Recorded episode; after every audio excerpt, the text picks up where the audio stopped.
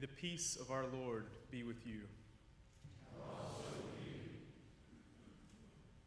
The season of Lent stretches from Ash Wednesday until Good Friday. It is bounded by practices which bring us into direct contact with human mortality. Just Wednesday, we gathered in this space and encountered the words from Genesis 3:19, "You are dust, and to dust you shall return." And as these words were spoken, the sign of the cross was made in ashes on our foreheads. Words and symbols each by themselves enough to call to mind the limits of this life, together, even more so. The season of Lent ends with the remembrance of Jesus' crucifixion. On Good Friday, we will once again gather in this space and remember the day Jesus was executed.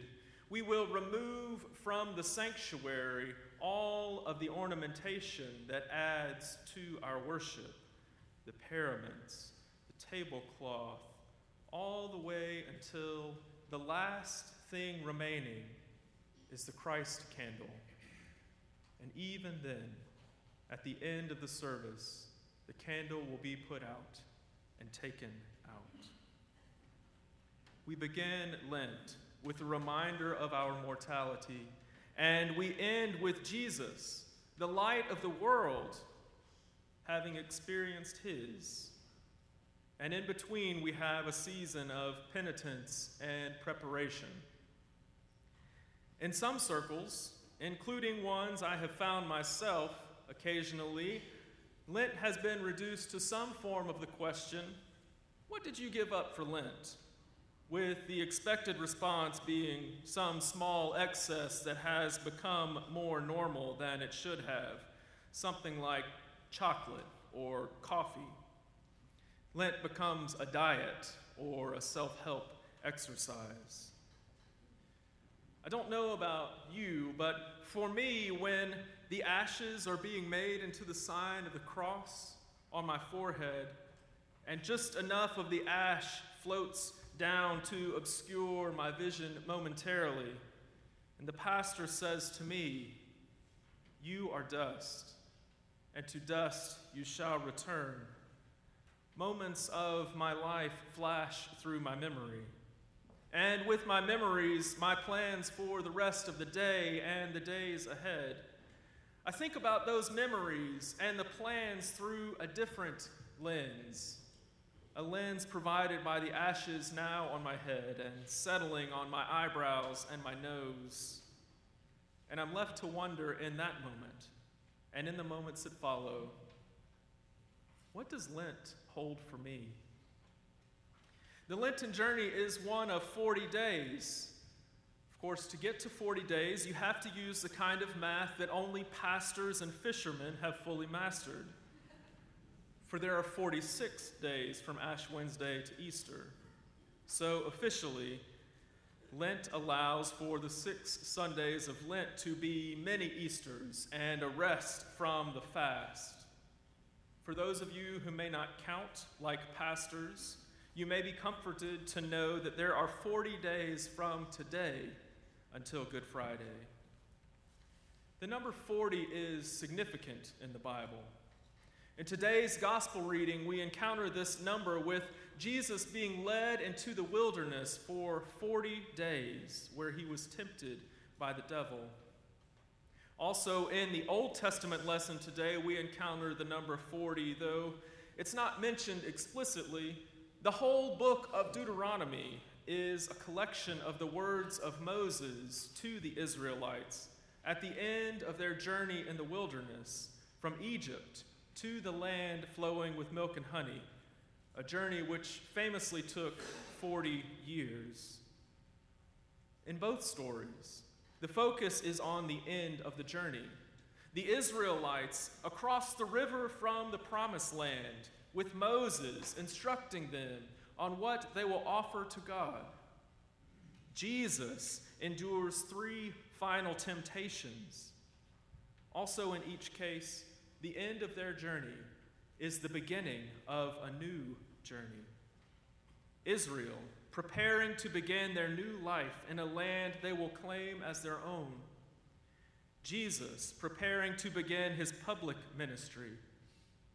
Endings and beginnings, 40 days and 40 years. What might there be for us within these next 40 days? Faced with our mortality, we have decisions to make. Namely, are we living the life that God would have us to live? What are the excesses in our lives that keep us from experiencing what God has for us? What's missing that keeps us from God? How are we using the life that remains for us to live the abundant life which Jesus has prepared for us? How are we using what remains of our lives to enable others to live that same abundant life? These are heavy and important questions, and any one of them could fill a sermon or a 40 day meditation. Maybe thinking of the end of the journey is helpful in this way. Not dissimilar to the way that thinking of the end of our lives can help to crystallize our thoughts about the life that we are living, thinking about the end of the journey can help us think about the direction that we are going. Some people think of the end as a goal to strive to meet. Some people think of the end as a destination of a journey. Either of these are helpful in thinking about how what we do now matters in the end. James Clear suggests that one of the most effective ways to form new habits is to imagine the type of person you want to be and then to ask yourself, what would that person do in this situation? How would a people brought out of generational slavery into a land they could possess as their own show their gratitude? Perhaps by offering the first fruits of their harvest as an offering of thanksgiving to God and retelling the story of their salvation.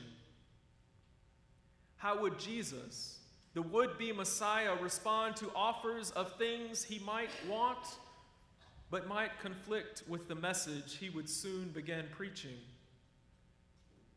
Perhaps by reminding himself of who he was and who he was to be. Perhaps there's something here for us too. Who is it that you want to be in 40 days?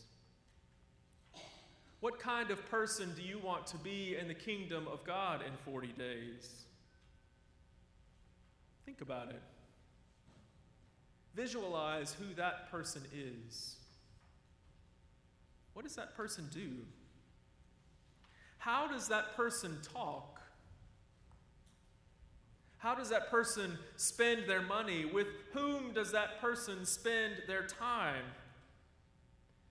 Once you know who that person is, once you know who you want to be at the end of this Lenten journey, then making decisions about what kind of new or renewed practices are needed in your life becomes easier and more meaningful than considering whether to give up Facebook or Twitter for Lent. I wonder too if this Lenten season should not offer something for Northminster as well. I wonder if the same types of questions could be helpful for us as a community. Who is it that we want to be in 40 days? Or maybe, like the Israelites, who is it that we want to be in 40 years? What kind of church do we want to be in the kingdom of God then?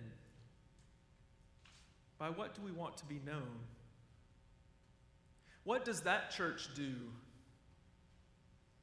What does that church not do?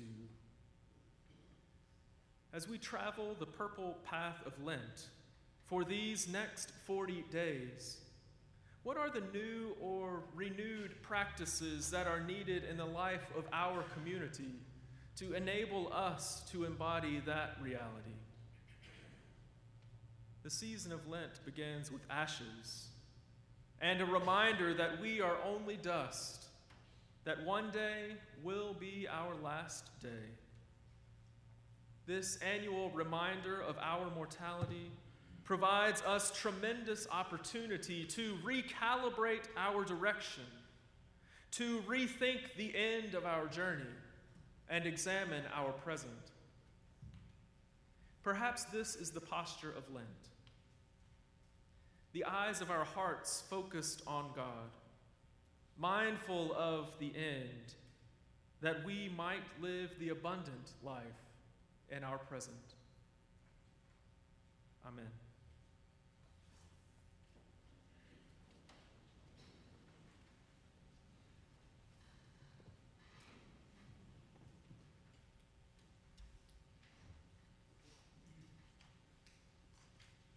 As we come to the table of our Lord, once again we are met with mortality and opportunity. For the meal that we celebrate here was the last meal that Jesus shared with his disciples. One more time. We come to the table as a community and eat the bread and drink the wine and imagine who Jesus wants us to be what it means to be the people of God and the kingdom of God. As we come to the table, we want you to know that if you are in this room, you are welcome at this table. For this is the table of the Lord, and at the Lord's table, there is no one who is not welcome. On the night when Jesus was handed over to suffering and death, our Lord Jesus Christ took bread and when he had given thanks, he broke it and gave it to his disciples and said, Take, eat. This is my body, which is given for you. Do this in remembrance of me.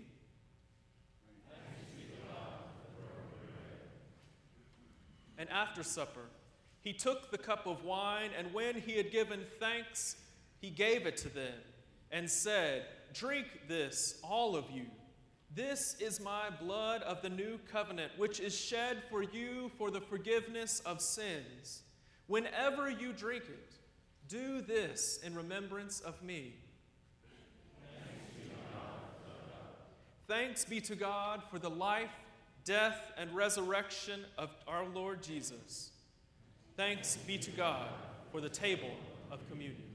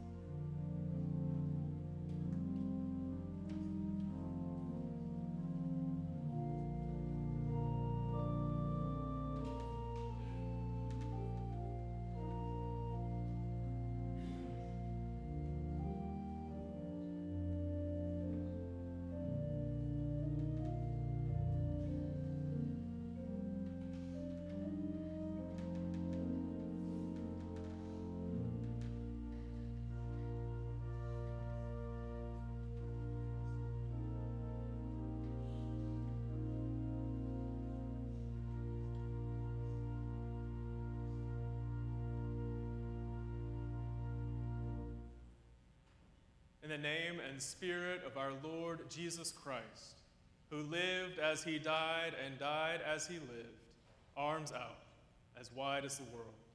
Drink this cup.